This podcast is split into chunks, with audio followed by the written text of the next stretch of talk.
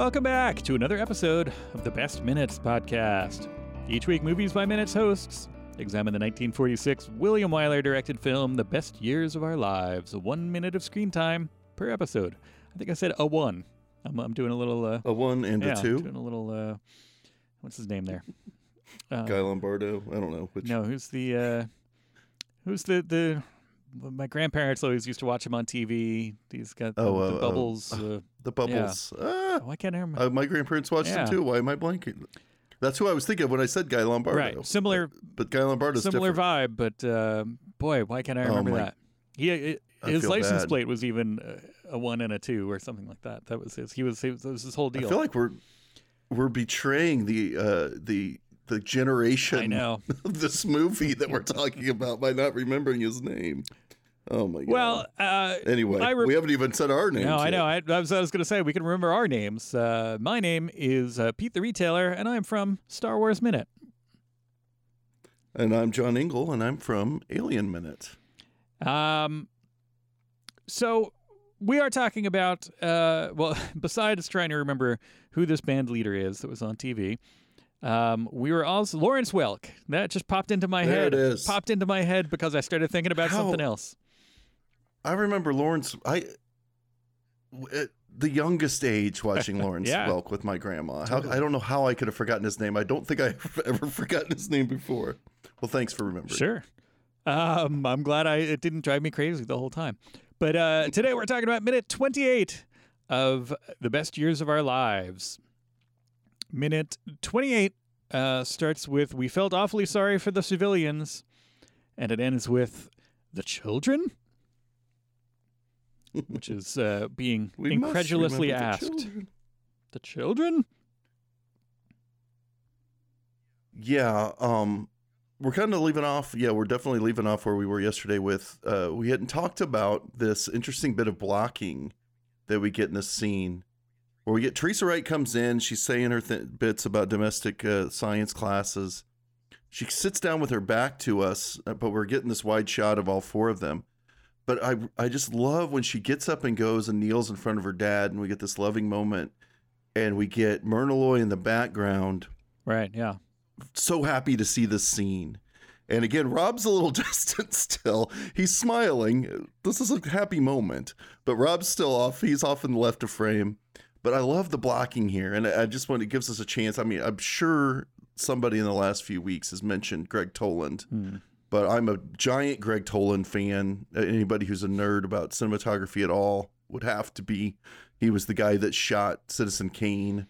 Basically, got co-directing credits, sort of, where Welles recognized entirely that there's no way he could have made that movie without Gregg Toland, and all the incredible, you know, the fact that Toland was so willing to go down that um, treacherous path of experimentation with Welles and how they shot Citizen Kane. Um, arguably, are the greatest black and white cinematographer we had in the era. Uh, shooting this movie, of which he was not nominated for an Oscar, by the way. Really? He won Oscars. He lost for Citizen Kane, which is shocking. Uh, he won for Wuthering Heights. Uh, he shot Grapes of Wrath for John Ford. I mean, think about all this rich, lush black and white, all these rich, lush black and white films he shot. I will say this movie's got its moments. There's no doubt, especially the penultimate scene with Dana Andrews in the graveyard, plane graveyard later. Uh, but it is kind of not shot in a, it's not shot in a showy kind of way. And it's very well done, but I could see how the Oscars might look at it and go, eh. Uh, despite giving this movie, I think seven Oscars Yeah. total, everybody associated and all the with it nominations it got. But- yeah, but um, I think they only did two nominations even for black and white cinematography that year. So I could see it only because of the Oscar. I don't agree with the Oscars. I think this is a beautifully shot film, but it's just not done in that way. I think there was this this you know mandate to keep it real that was not common in in movies at the time. Where Wyler was, uh, for instance, with the uh, set decoration, he was very uh, uh, specific with the with the set designers in the art department to make these ho- homes look much more real than the homes of movies at the to the date. No high ceilings, no broad, massive rooms. You'll notice if you watch the movie, everybody uh, it's very claustrophobic for a 1940s film. Yeah. and and I think he told Toland as well. Let's keep this real simple, and let's shoot it. You know, let's make it look good, but let's make it look like life and not that uh, very expressionistic style he had with uh, uh, Citizen Kane, especially, wow. or even even um, Grapes of Wrath. So uh, anyway, I just wanted to make sure we talked about Gregg Toland, and uh, I found a, an interesting looking shot, so I felt like we could bring him up. Yeah, no, absolutely. Um, that's a uh, feel like it's a shortcoming in my film knowledge that I, I um, you know, being aware of the cinematographer and knowing them, you know, it's always that's like next level a little bit. Um, and and I should, being that I went to, you know, I studied that kind of a thing in school, but I didn't pay yeah. enough attention when I was talking about cinematographers. Uh, and uh, and it it really does, you know, affect so much of, of uh, especially the way that I digest uh, film. So I'm glad you brought it up. Well, it's an interesting way. If you know, if you want an entry point, like I'm not saying to you specifically, but maybe to someone in the audience, if you want an entry point to classic film, you can go the director route. Well, did so and so direct it? I find that it's actually more interesting to go the cinematographer route. So you find John Alton films. Okay, I love John. I, I loved this John Alton film. Almost like looking at jazz records. Sometimes you'll look, oh, I like that drummer.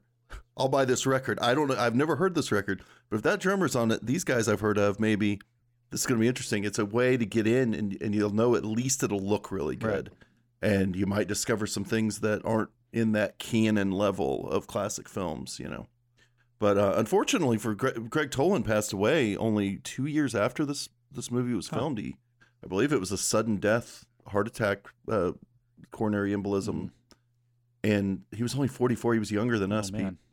Um, really sad. It would have been interesting to see how he was going to, you know, the next few years he was going to have to get into color more, and I would have been interested to see how his career went after. But uh, he left a really good body of work. So look up Gregg Toland, and I mean, he did The Bishop's Wife, which is always always like, wow, that's a Gregg Toland holiday classic. so um, anyway, enough about him. Let's get into the minute.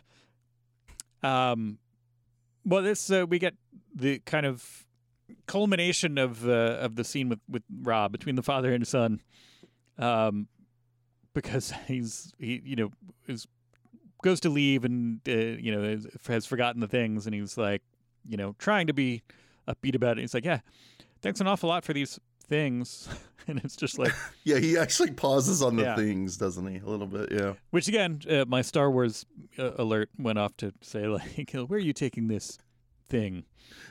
Um, Son, are you taking those things yeah. to your room? Um, and it it, it uh, then we start to get the kind of uh, the husband and wife talking and catching up.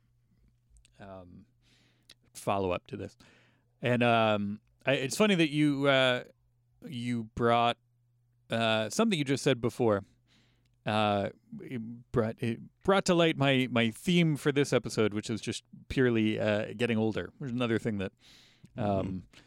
another thing that we're afraid of as we uh, as we get older, as we live our lives, and we're afraid of getting older and being kind of like past a certain point and and having things not only things changing, which was the the other.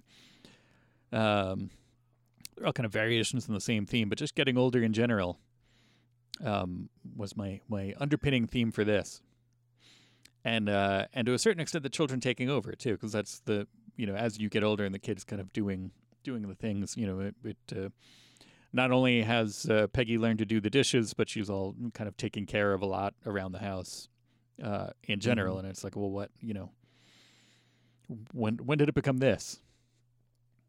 And and it's the type of thing, you know, going were he there day to day, you know, for for a long time, you wouldn't notice it because it's incremental. But then when you step away for a bit and then you come back, and not only, as we said, are you change, but then the, when things change, uh, even in, in normal life, things would be changing. But uh, you know, World War II was a was a event that changed a lot of things and people around the world. So, yeah. getting older. That's that's my theme.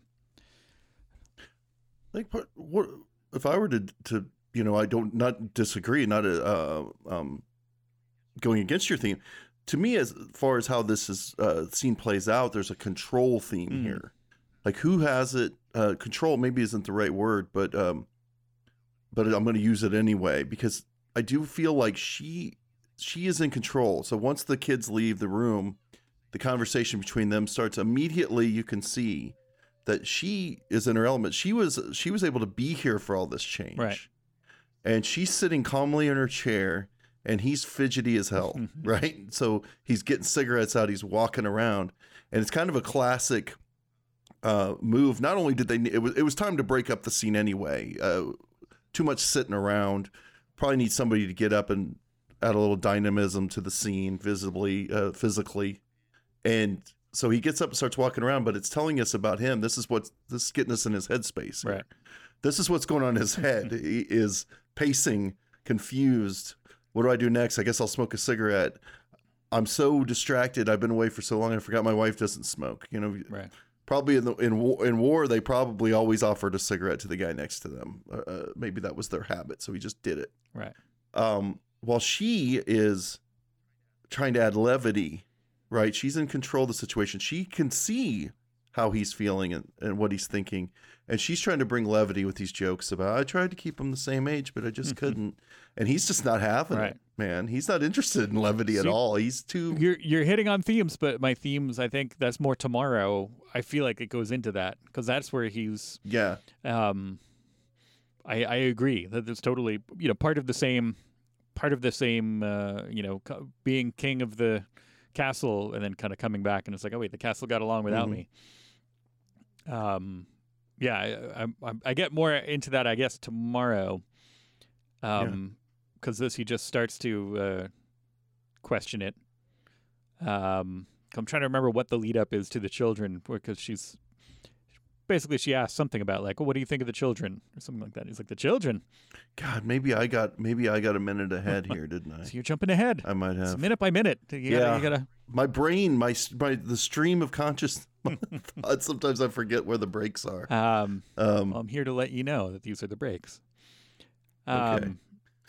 The uh, but uh, yeah, that the the idea of uh, of you know, and it, he says it kind of as a joke, but when he says like the children, like it's almost like like Mhm. there where are there are no children. I see two you know young young ah, people here, and uh, and it'll lead into tomorrow's you know follow up. Tomorrow's follow up to that is I I don't even recognize them like and it's it's right. true. Like not only does he not, you know, not only is it saying it kind of as a joke, but there's also that grain of truth under under it in that like, well, I left children and I came back to these, you know, these young adults kind of running, you know, performing tasks and and you know having their own agency.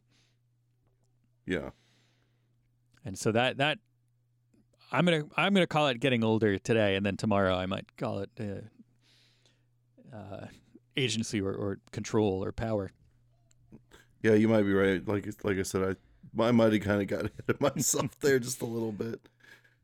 Um, I did. I was gonna say one thing though, because we had this one scene where um, I guess we get it a little bit at the end of the week too, but we have this one scene for a period of time where we have Teresa Wright and Myrna Loy um, in the same scene. And, and Fredric March. Now, I already mentioned a couple of days ago that Fredric March won Best Actor Mhm. uh, for this uh, Oscar for this performance. Myrna Loy and Teresa Wright, neither one of them were even nominated for this Hmm. movie. Another one. So Tolan didn't get nominated, and these two, and Teresa Wright's an Oscar winner already. Now Myrna Loy never got nominated. This is, I would say, this is you know she's best known for being Nora Charles in the Thin Man movies, but this is the biggest role of her career. Like if she was gonna win one, this was it. This is like her Erin Brockovich or something. I don't know what how you describe it, like to compare it to a modern actress, but um, if she was gonna win one, this would have been it. But Teresa Wright gives a really good performance in this Yeah. movie. It's got a lot going on. She's already an Oscar winner and multiple nominee. What is it about this? I, I'm confused because this movie was just saturated. Just they just poured Oscars on it, nominations. What was wrong with the female leads in this movie? I, I'm confused about that. Uh, anyway, I I don't know. I just wanted to bring it up. I think they both deserve nominations at the very least, and I think Teresa Wright probably should have been in the running for the for the supporting All right. actress award. Well, who who did win for this this. year? Well, let's That's, uh, that's the so um what we're trying to call up. yeah Yeah, I was trying to because I've forgotten who won. Um, I'm looking at the um, reception. Oh, there's a radio adaptation. Adaptation from this.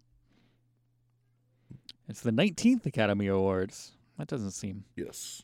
Um, let's see. Uh, supporting Anne Baxter for The Razor's Edge. Won Best Yeah. Supporting. Um, Which is a movie that I've heard, I've never seen, hmm. and I'm not sure. It's just never been on my. Uh, but but wasn't it remade with Bill Murray? Am I crazy?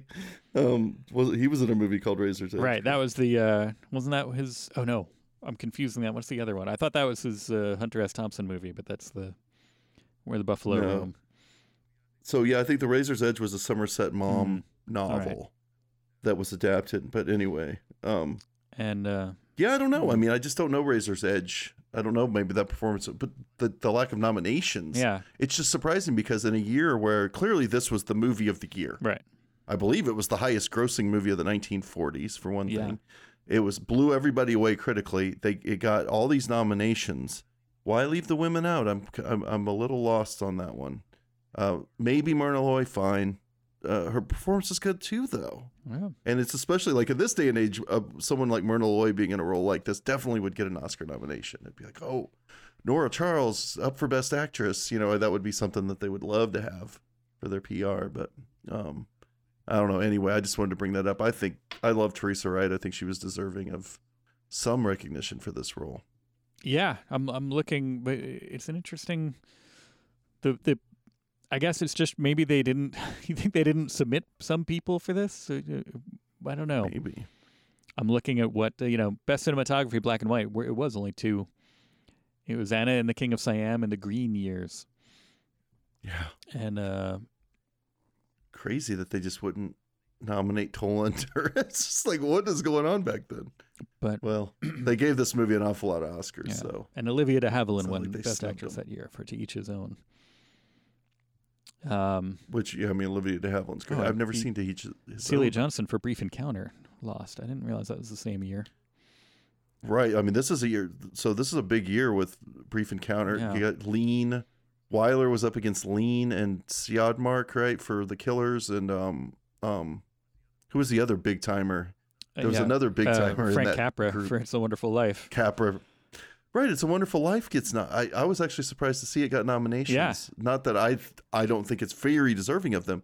I just thought that it was kind of a it flop. and a- considered a bomb to a certain extent. time. Yeah, but I mean, it was, but I guess the Academy Yeah, liked it it enough. got- Jimmy Stewart was Yeah. up too, but um, but uh, and and that ends our section of reading IMDb on the air. although I do, but uh, the Dr. Jekyll and uh, the Invisible Man were uh, were each nominated for different uh, categories this year. Um, Hmm. so the um, well, I guess uh, since we already kind of uh, teased it, hinted at it, we can we can uh, drag this out until tomorrow. Uh, do you have anything specific Yeah. for for twenty eight for the when was the changeover between the family scene directly to the husband and wife scene? No, I mean, I just it's you know, I think I kind of talked about. I might be a day ahead on all my notes. I think I kind of talked about how there was there was some kind of reading of tension. Right. I think that that Peggy sees. It's time for mom and dad to talk now. Let's Right. go. Come well, on, that's Rob. definitely in this one. Because then by the time yes, then they but I think I mentioned it yesterday. oh right, well, sorry. sorry folks. It's uh, movies by minutes is not an exact science. Um, but if you uh, hey, if you like this movies by minutes thing, and specifically if you like this show, you can find the Best Minutes podcast on Apple Podcasts, Spotify, Google Play, or at the main site thebestminutes.com. Uh, social media, follow us on uh, the Best Minutes on Twitter, at the Best Minutes on Twitter, or you can go to uh, Facebook and go to Butch's Place, the Best Years of Our Lives Listeners Cafe. And um, other than that, John, uh, John and I will be here again tomorrow. So please join us next time on the Best Minutes podcast.